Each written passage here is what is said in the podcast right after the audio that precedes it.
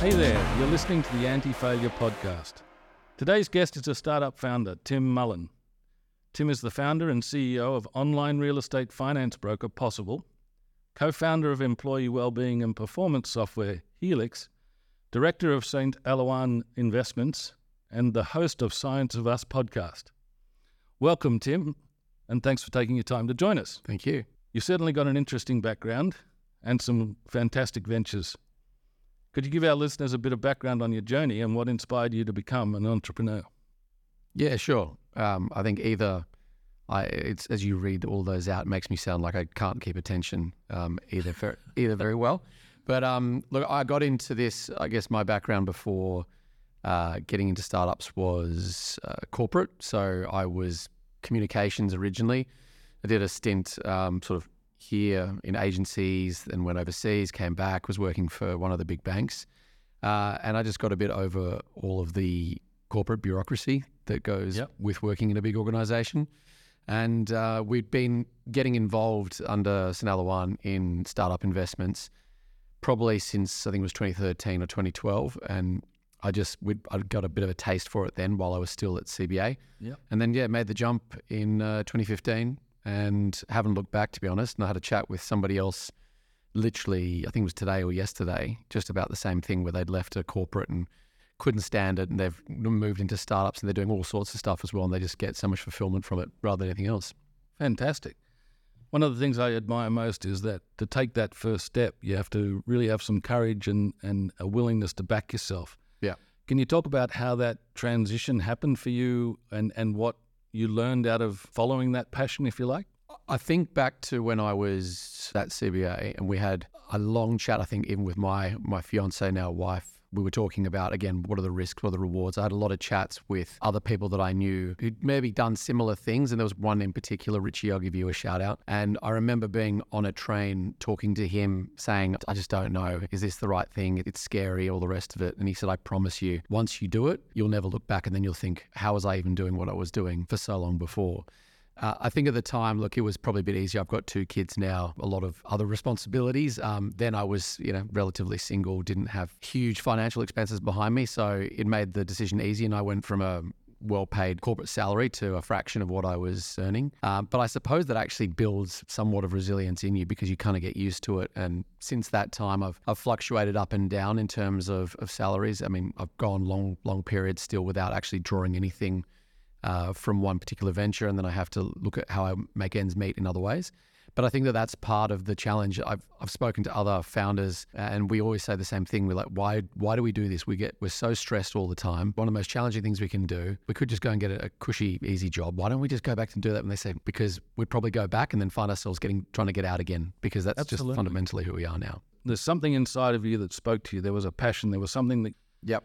and that then manifests itself into either a vision or a product or, or something that you think you've got that you can take to market. Can you think of a time where you were talking to people about what it was you were looking to do and they perhaps didn't give you the positive feedback that you were filled with? I mean, yeah, picking one example, because I hear it all the time and I still continue to hear it. That's one of the big challenges with anything that you're trying to build. My personality, my behavior makeup fundamentally is about new experiences. And, and I think that's why I like to build. I'm probably more creative than I am anything else. I like to make stupid Instagram videos. I like to, I, I was going to try out for acting school when I was younger, leaving school, and I was convinced to go to university. I now look back and think, should I have done that? But I think that's how it manifests now in the business building and the creation side of things. I've also been lucky to move in and out of particularly customer facing roles and then more heavily into product. That's probably my biggest speciality. And I think you'll just have to get used to having people rip you apart when it comes to to showing you different things. It's it's part of the process.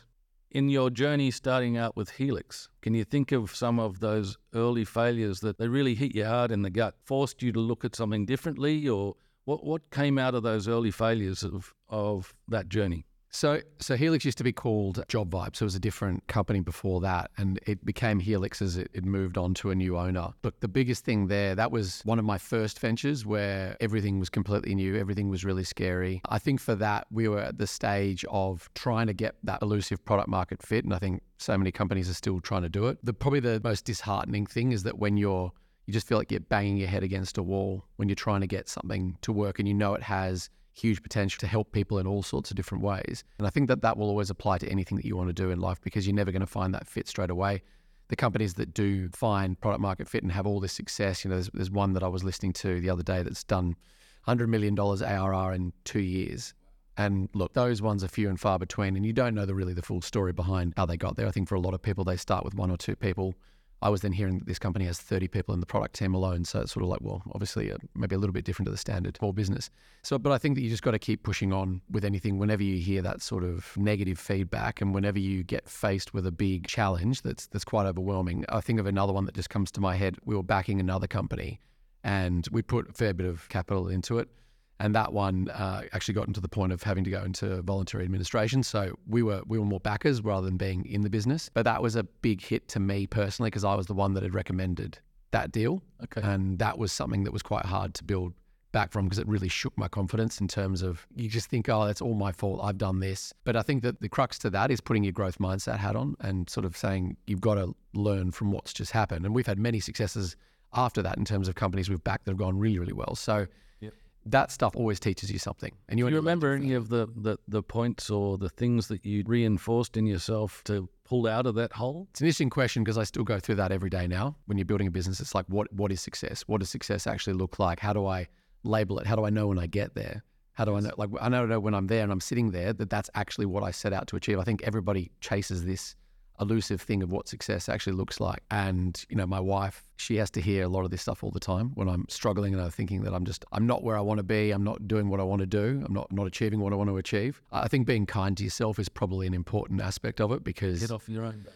yeah, I think that if you've got enough else going on, there's no point having a go at yourself as well and sort of drilling yourself into the ground because the only way you're going to get out of it and move on to something better is by actually, as I said, putting that growth mindset hat on and saying, what can I learn from it? How can I move on? How can I make sure I don't do that again? And what else can I take out of it to apply then to create some sort of success in the future? Yeah, and I think you said something else that's quite interesting to me is that it's still something you carry today. It's not like you can say, I'm done with that failure Yeah. and it'll never impact me again. But now, when you're going into new opportunities, those elements of your learnings are still there and still guide you to try and avoid that risk of that sort of failure again. Absolutely. I think the point with with failure is you can kind of think back to all these things and or it's the benefit of hindsight, right? You know, if I could have if I could go back in time, I'd change it. But despite that, I don't know, many of the times I run that exercise through in my head and I then think about it and say, I probably wouldn't change anything because if I hadn't gone through it, if I hadn't failed, then I wouldn't have learned. Then I'd be back at square one anyway, and I wouldn't know what to apply to the next time I actually tried to solve a problem or whatever it might be. So I think always reminding of yourself of the things that you've gone through and kind of rerunning the scenarios in your head to say, well, what did I learn through that? Okay, great. Am I repeating it again? How can I avoid that? All of that stuff continues to stay with you.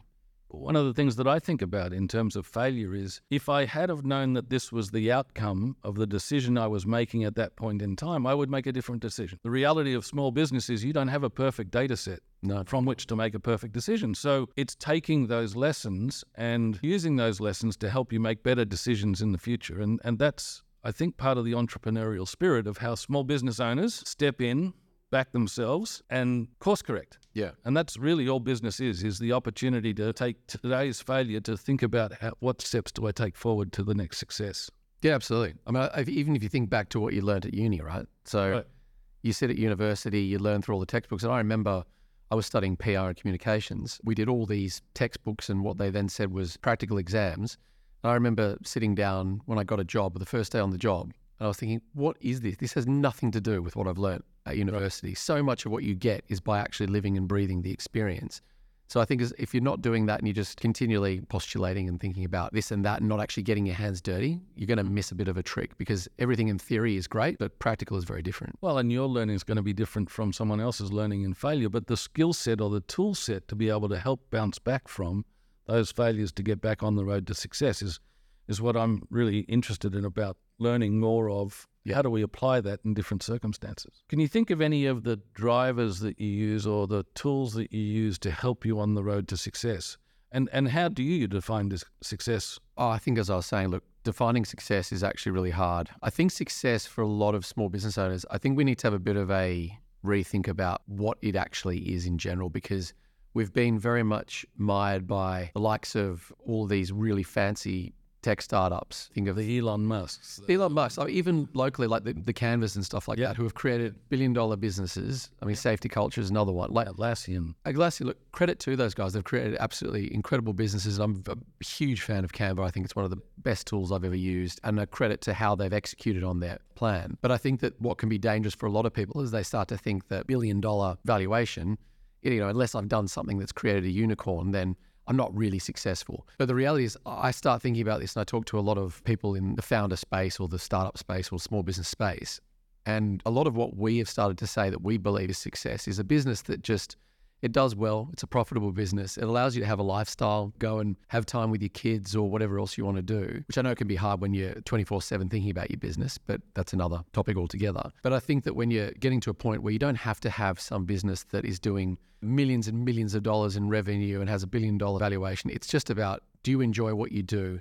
Does it pay for your lifestyle? I mean, then you've achieved success. I think about my my father-in-law. I think he is one of the true definitions of success for me. He built a business that did well and he, he had an exit for that. We're not talking like a, a billion dollar exit, but he did well. And he is one of the happiest people that I know in the sense of how he lives his life. It's never about wanting more and, and sort of saying, well, I, you know, I could have done this and I could have done that. He's content with how well he's done. I think he's done phenomenally well to build the business that he had, to exit at a really good time, and now to truly enjoy life as opposed to constantly chasing something that you think is there, but you don't know where it is and you can't put your hands on it. I, I think that's a, a really key point because, you know, in the movie Pursuit of Happiness, it Yeah. wasn't about selling sewing machines. It was about the journey to get him to a point of sustainability and whatever that looks like. And there's so many ways we could judge success in small business. It's the number of people employed, the clients that we serve, the product that we take to market. I think it's a personal thing in terms of success and how we measure that on our own yardstick. For me to give the criteria for success makes no sense at all. You mentioned earlier you wanted to escape the stifled environment or, or culture of the big business. Have you done things in your businesses that are a direct response to that environment that you didn't want? Yeah, so this is really interesting, right? On a podcast I'm on with a neuroscientist called Katarina Kuhn. She's a founder of her own company called Deep Sphere, which is an incredible behavioral profiling tool. And I get a lot of passion out of sort of talking with her on that and, and delving into it. You know, we talked about on that vision and values, for example, um, and how a lot of small businesses, in my opinion, you don't really get time for it. A lot of the vision and the values are almost created symbiotically in terms of the people that you bring on. And, and because most of the time they're aligning to the person that's created the business because they're coming along for that vision. They like the individual. But I do think vision values is really, really important to actually sit down to document, to go, what are we actually trying to achieve here as a collective? And what do we hold true? Whether you call it values, principles, whatever it might be, but the stuff that drives you to be where you are, I could not recommend that probably more highly. We did it with my business possible. We did that at the start. But again, I'm lucky there in that the, the co-founders that came and, and joined on the journey, we share a lot of those same principles anyway. And that's again, they they're different skill sets and they're different people, but we've got a fundamental underlying code that sort of connects us. And I think that you want to move to your other point around what else do you try and instill when you're leaving a corporate environment. It's all about autonomy. For me, autonomy is one of the biggest things that you want to make people who come into your business feel like they're helping shape this with you. It's not just your journey. And the reality is that whenever you bring somebody on or multiple people on, they're the ones that are actually helping you build the business. You cannot put your hand up and say it was just me, No. nobody else. You may be able to help set the vision and the strategy and everything else, but you're not the one that's going to help execute and bring everything to life by yourself. So I think that's a really big part of any business that you want to bring to it is that sense of autonomy and shared ownership in what you want to do. It's a really important point. I can think of many times in my career where I felt like I was working in toxic environment that was driven by self-interest agendas. At Aratex, we really try to embrace the individual and have them step into their role and help us on the journey. You mentioned earlier it's hard to find the distinction between personal and business when you're knee deep or head deep running Yeah, a business.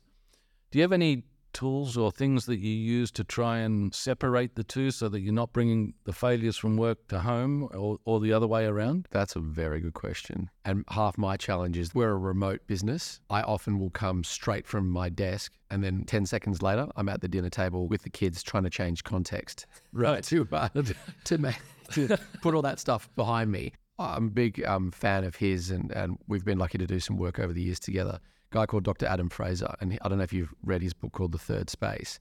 No. But it's it's all about creating this kind of separation between you're at point A and you kind of need to get to point C. There'll be a point B in the middle that you need to go through and effectively transition from that point A to that point C by going through the, the point B. So you can kind of de-zone and, and take it away. I think I've just had to get probably because of the current environment where you are working remote and you, and you don't have a choice of, you know, there are some simple things you can go outside, walk around the block, try and clear your head. And I think for those people that, that are commuting a lot still, obviously that's a great one because the commute, you can listen to podcasts, you can do all that sort of stuff. There's just stuff you can do in your own head where you just sort of say, it's kind of like putting stuff in in a box. I don't know. People will say, "Well, psychologically, that's not great because you're sort of putting stuff in Pandora's box. It's going to blow up later."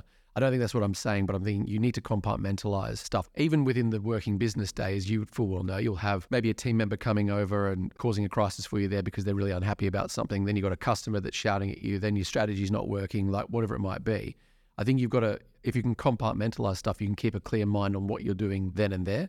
It doesn't mean that you can't bring bits and pieces out of it to apply with what you're doing right now, but I think that it does mean that you can, with much clearer thought, get on with what you need to get on with in that present moment. And it's all about presence, right? I mean, the reality is you go and sit down with your kids at the dinner table.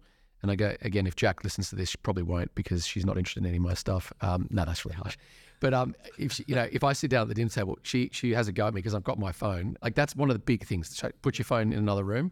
I'm trying to get better at it. It's very hard as a business owner because you're always wanting to know what's on, and if it's not that, you're getting hassled by something else. The removal of technology, even for short periods of time, particularly those those really amazing periods of time when with your family, super important. Some of the most interesting things about these discussions is that I can relate to that. I'm a servant to my clients, but my phone Yeah. is the medium to which I do that. Yeah. And that impacts my relationship with Jen Yeah. because I'm attached to it. I don't want the client sending me something and I've missed it. So that's Yeah, it's- it's managing this fear inside of me of letting the client down, but that's impacting my relationships. It's funny, right? Because one of the things that as a business now that we have really adopted, and I'm, and I'm trying to actually adopt it more broadly, is that I can't remember where the saying came from, but if you say yes to something, you're saying no to something else. Like realistically, like I try and do multiple things and, and get through stuff, but if you are committing to something, if you are saying yes to something, you're doing it properly, you do have to say no to something else. And it's being comfortable with that. It's being comfortable being uncomfortable is what can get you through that stuff as well. So, in your journey on creating businesses,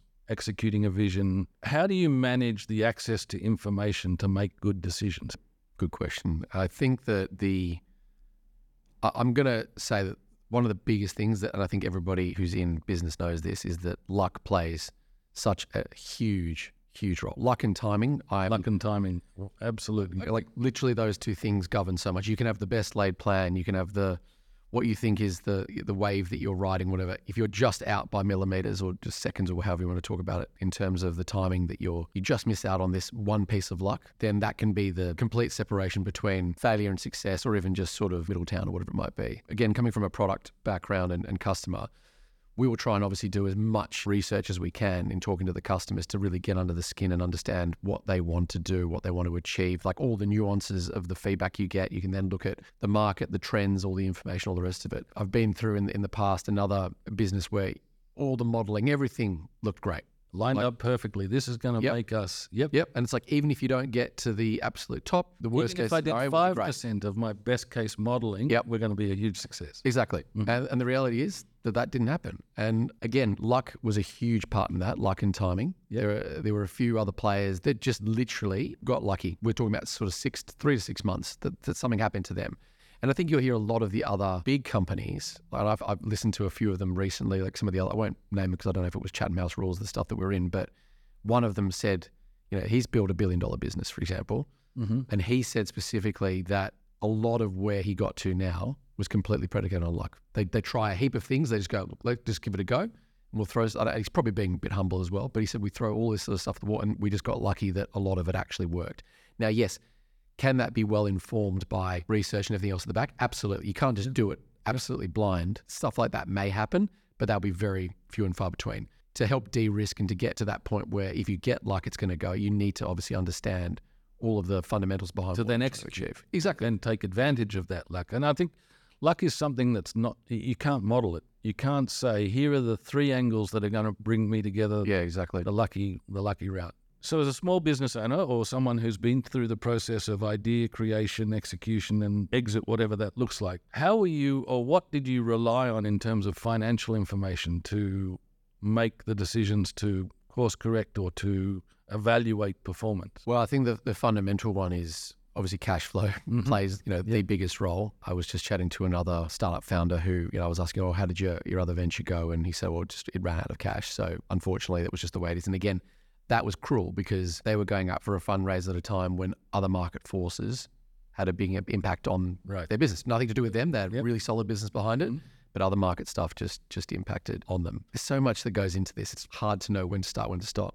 Yeah, when I work with small business owners, my, my challenge to them is to think about what are three or four Yeah. drivers of your business. That's what we need to measure. And once we start to hone in on measuring that, then your ability to make informed decisions to take advantage of the opportunity or the investment that you've made to date becomes not easier, but it becomes more aligned with the direction that you take the business. And I suppose it depends on what industry you're in as well. So, like back to your question about the financial pieces.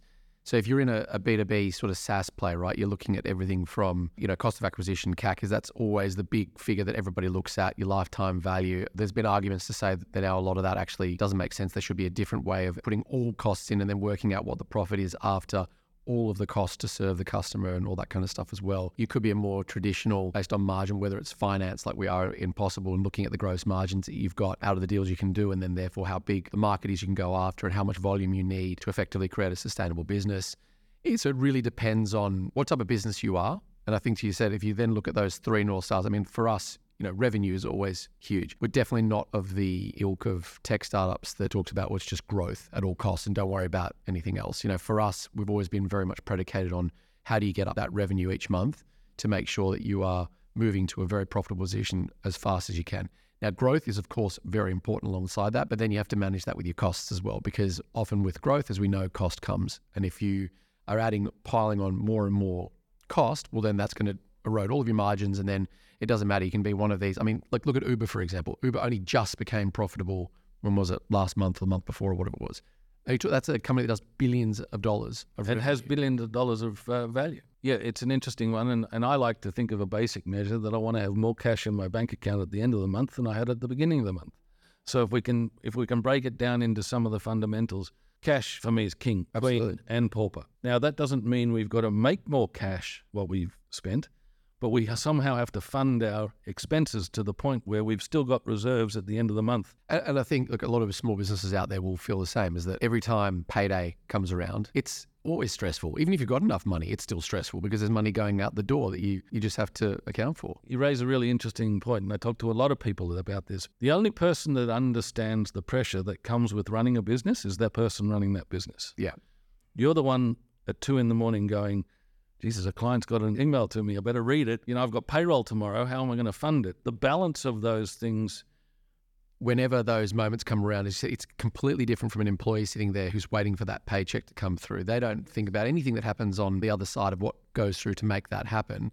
And I think the other point that I wanted to make back to your comment around how much cash do I have in the bank at the end of the day, as a small business owner, said you don't need to be a billionaire. But if you're sitting there and you've got a good chunk of cash that you know can then fund lifestyle, it can help with your kids, whatever it might be, I mean, that's success to me. You don't need to worry about, oh, I'm, I'm on the front page of the AFR every day. I mean, who cares? That's not freedom either. But it's personal. Success is yeah, absolutely. Some, some people are completely driven by, and again, this kind of with my sort of the behavioral profiling hat on, people are always made up of very different things. If you're very high in, in rank, for example, you are going to be very, very motivated by different things as someone who's high in play because they just want to go and enjoy themselves and it's nothing, you know, it's not about anything else. But isn't that job as business leaders or as leaders in general to identify to those things that are going to motivate the people that we're working with to Yeah. bring their best? Absolutely. There's no point me giving a framework to or the same framework to all of the people on the team.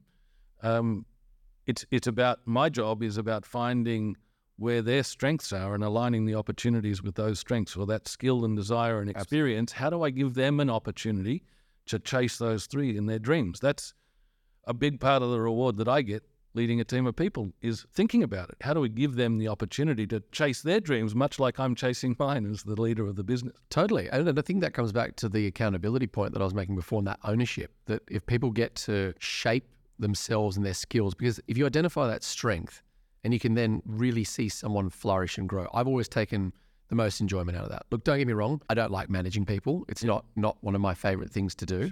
But whenever I do have to do it, I'm more focused on ensuring that that person has a good experience. Most importantly, they develop and grow.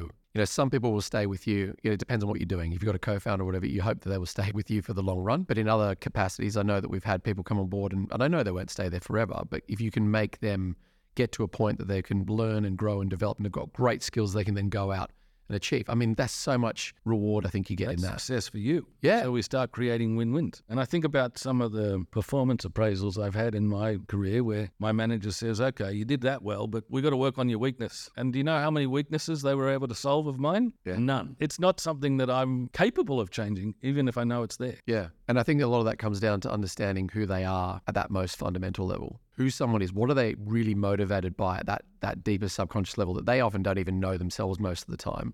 But then even understanding what are their values? What matters to them? Are they going to be someone that wants to have achievement the whole time? And if they want to have achievement the whole time, well then what are you going to do to help them feel like they're achieving the whole time, particularly in small business, even when that's not going to happen all the time, when it's going to be it's tough. You know, you're all in the trenches, things Yeah. may be really, really challenging. How do you keep someone motivated who has to see achievement every day?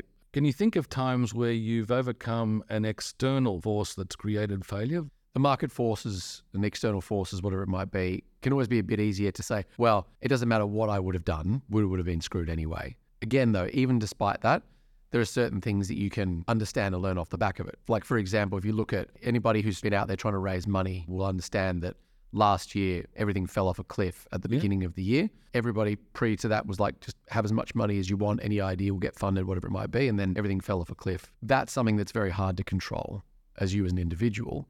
But a lot of us knew it was coming. So you make the associated changes within your business to make sure you can then survive through that. I think a lot of small business is about that proactive management measurement of looking at things that they're coming. Like right now, let's be honest, SMEs and um, particularly just small business in general, insolvencies are on the rise. Like a lot of stuff is happening. It's it's not an easy market out there at all because of a result of funding, all the rest of it, like interest rates going up, spending being pulled back. If you saw the latest figures today, it was um, I think retail in particular and, and micro businesses are getting absolutely hammered. The insolvencies are going up at a rate of knots.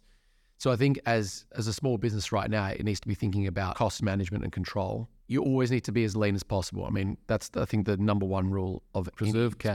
Preserve cash. Make sure that you can still do all the things that you need to do, and you're not just sitting there in idle, sort of just surviving. And again, if you're in that position, you can easily dial up. But if you're at a point where you can't dial down to a, a place where they can actually be sustainable, again, there's a whole debate that goes on about that with a number of particularly venture capital, where they say, well, it's all predicated on getting to scale quickly because once you're at that scale, then no one can touch you. It's like, well, that's fine if you've got access to millions and millions and millions of dollars, but that's not always going to happen. And to be honest, most of the time that won't happen. Well, we can think of some examples where it didn't. Kodak, Blockbuster, they all sat on their successful business model and they were disrupted. I mean, in my space, MYOB was challenged by Xero. It's never so good that you don't have to evaluate the environment you're working in, the competitive space, and the other things that are happening in the in the market around you, uh, and making decisions accordingly. You've got an interesting combination of both. You've been there, you've done it, and now you are sitting investing in opportunities. Are there things that you apply when you're making an investment based on the failures you had as a business? I think the benefit that we have of being on both sides of the table is you know the fundamentals of what you try to look for in an individual because at the end of the day, and it's it's boring because it's always repeated, but the number one thing you're backing when you're backing a business is people because the original idea won't be what the idea is that probably makes the money in the end of the day. And I can think of a number of companies that we're lucky to work with now where I've sat down and talked to the founder, and the the initial concept that they had is not what they're doing today at all. It's actually completely different because the reality is you're constantly pivoting. The business is changing. pivot. Exactly. It- Any business has to pivot, otherwise you're not making the best decision based on the data that you've got available. Exactly right. Do you ever look to outsource some of the key elements of your business, whether it be, in my case, accounting? Are there parts of businesses that you think are well suited towards outsourcing? And what sort of success or failures have you had in relation to anything you've outsourced? Being honest, accounting is definitely one of them. So, you know, we're lucky to have a, a bookkeeper internally that helps things, but everything in terms of your BAS or your, your returns or R&D or whatever it might be, you look to the people who do that day in, day out. Because as a small business, you don't have the capacity to bring that on. Marketing is another one. Finding the right marketing partner is a real challenge. We've had a lot of disasters along the way. You got to find the people that really stand out and can help you along with that business. It's any of those kind of services where you just don't have the skills or the time yourself because you're, you're too focused on doing something else. Uh, often I see small business owners go in because they've got a passion or they want to escape the environment you were talking about earlier, and they end up as a byproduct of that having to do the bookkeeping or the accounting late at night. And Yeah. so it's taking away, and whether, whether you value time in terms of cost or opportunity cost of spending that time, the reality is you're in business because you've got something that's calling you out to take to market. The idea of putting tasks with people that will help you scale. You can't afford a full time CFO. So, how do you find an outsourced solution that brings that level of expertise on a pro rata basis, or marketing, or legal, or some of those other things? So Yeah. that allows you to focus on doing what you're intending to do, building a business, and, and working with the team who you do want full time in the business. Yeah, legal is another big one. Spent a fair few dollars on legal in the past. But I think that it's that kind of compliance thing as well, right? It's the stuff that, as a small business, your main focus is how do I make this work? How do I make more sales come through the door? And I'll keep everybody happy in the process of doing that. Obviously, a few other things as well. But if you have someone that you know that can just look after that and it's just peace of mind, it's worth spending the dollars. Like I've been there where you can try and do it yourself. And I'll tell you that the stuff that you try and do yourself, when you try and cut corners, all that kind of stuff, like definitely there's always a component of stuff that you can do yourself. But when it comes to the the bigger decision, look, look to those people who know the space inside and out because they'll get you a better result every time. You want to put people on the task that they can learn 100% of and do it 100% accurately every single time. Yep. And that's what I think outsourcing is to small business. It, it not only provides the opportunity to access expertise that you can't necessarily afford on a full time basis, but it can scale up and down. You don't have to go through a long and legal process to terminate me as an outsourcer. Whereas if we've got an employee, you've got all of the regulations. So your ability to be flexible and react to the market forces that you can't necessarily control Yeah. When you've outsourced some of the non business driver activities in your business. I mean, let's face it, good financial information is very valuable. Yeah. But it's not what's going to drive success necessarily. Yep. You don't want it being a negotiating point in your exit because your books are all not up to date. But it can only pull back value. It can't necessarily increase value. What's going to increase value is why are you doing it? What product market can you address? And and those are the things I think where entrepreneurs and business leaders are better off spending their time. Absolutely. Then that word you just said, agility as well. Like that is what small business is all about. So if you can achieve that agility by having the right partners around you, I just think it's a no brainer. Why would, why would you not do it? Can you think of one example of a failure that is now ingrained in your DNA that you will never let happen again?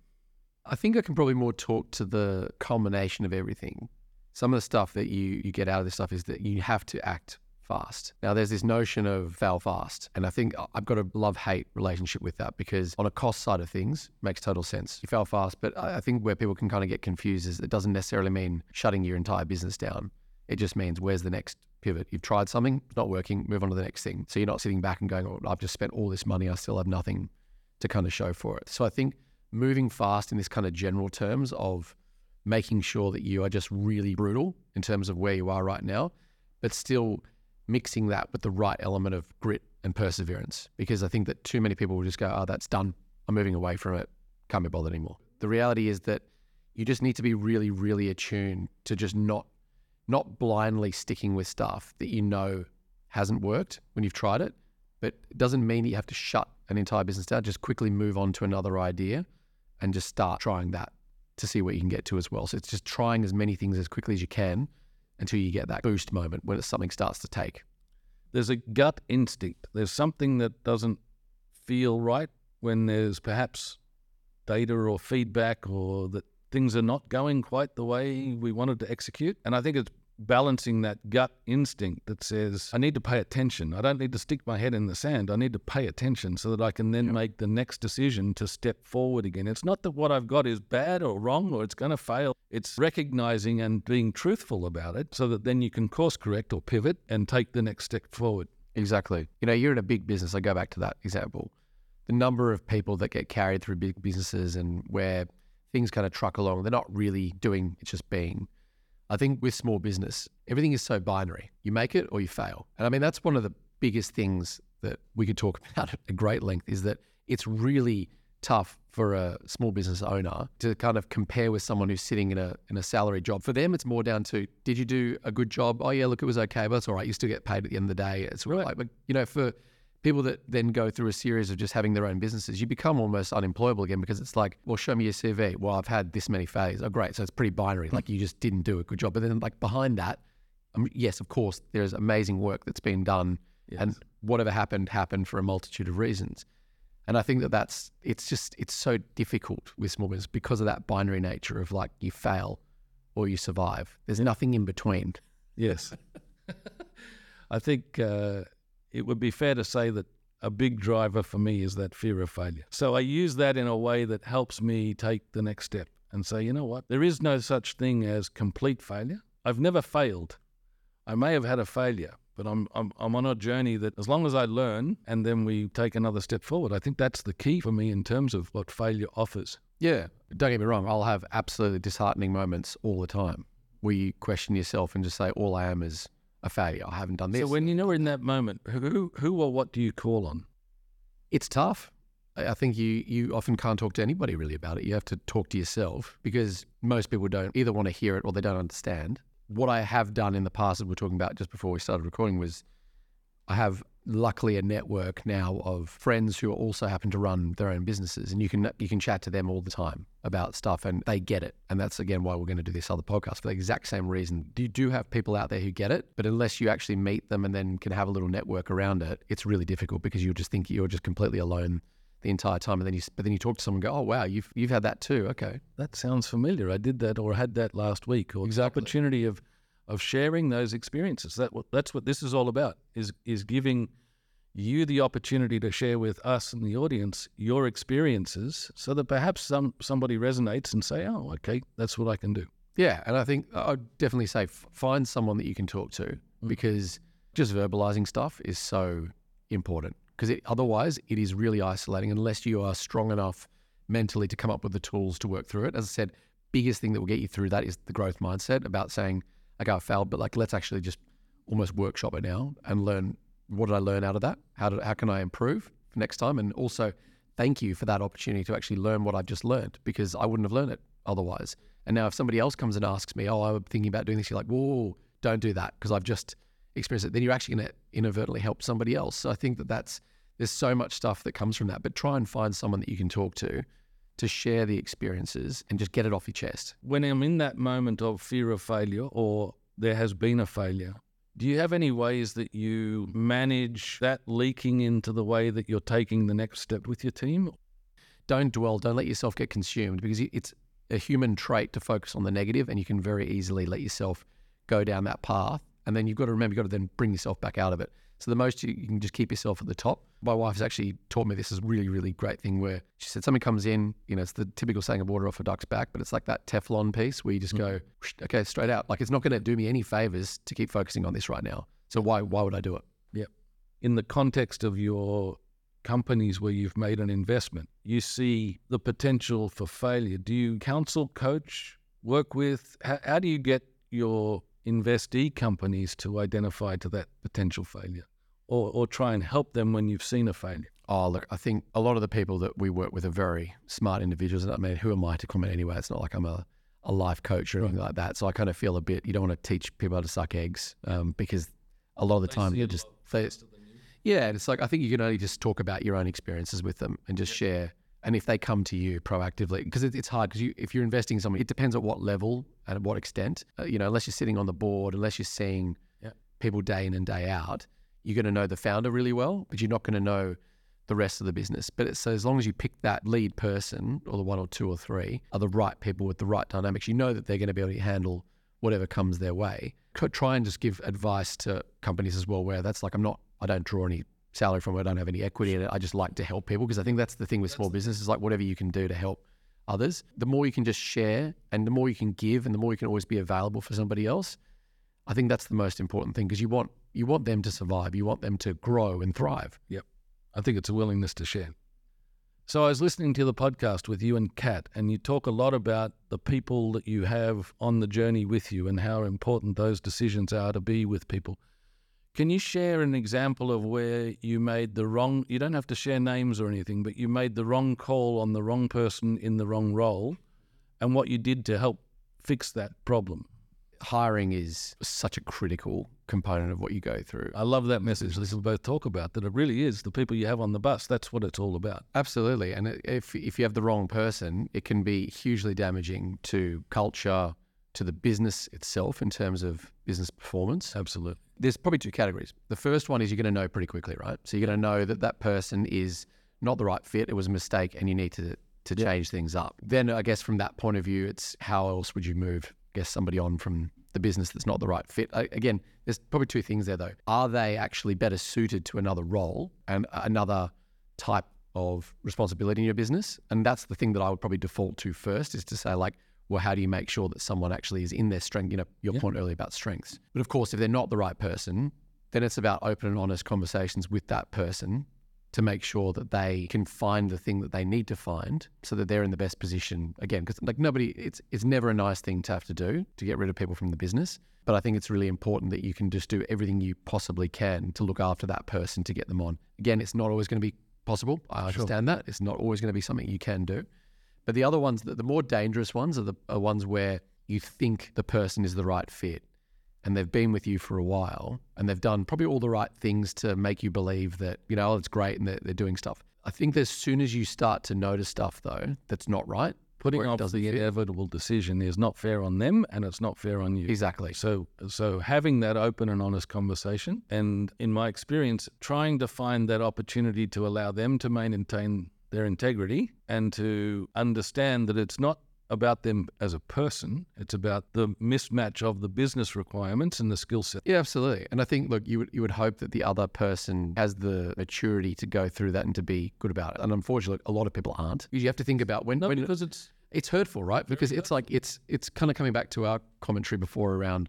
failure and success with small business. And like when you have a failure personally, you take it. It's like, yeah. it's all on you. It's like you're talking about someone fundamentally of like you haven't done well, you haven't done this, you haven't done that. It's not a nice thing. That's why I think wherever you can do it is to help that person move on to something that they're better suited on because it's always going to be a better outcome for every party.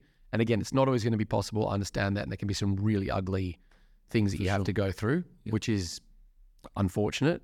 But I think that if you come at it with the right lens, yes, I'm doing this for the business because, again, that's why we're running business. Why we're doing it. That's why that person isn't doing it. So you have to come up for that lens, but always come at it from a human aspect as well, and not be someone who just deliberately tries to screw someone over. What I hear in that feedback is the principles are the same, whether it's people or it's cost. Now, the context or the frame of reference we use in those positions, but identify it early, make the decision quickly. Because if you let people who are a mismatch stay longer, the damage or the risk of damage increases the longer the time goes on. And it's also a fact of so they'll damage the culture, as I said, which will be a big one. They'll damage your ability to do everything from sales or manage customers or whatever else it might be. But it also, it's going to be a really difficult conversation for you at the end because mm-hmm. it's kind of this thing that you've just let fester and fester and fester and fester. Whereas if you just picked it up way back here, it's going to be so much easier because it's early on in the piece. People are going to have different expectations then. If say, well, I've only been here a few months, or it might be. But if you leave that, if you knew that something was happening at month three or month six, and you go to month twelve, exactly, then it's all of a sudden that person says, well, I'm still here after twelve months, so why? And resentment builds over those following nine months, making the exit a lot more difficult.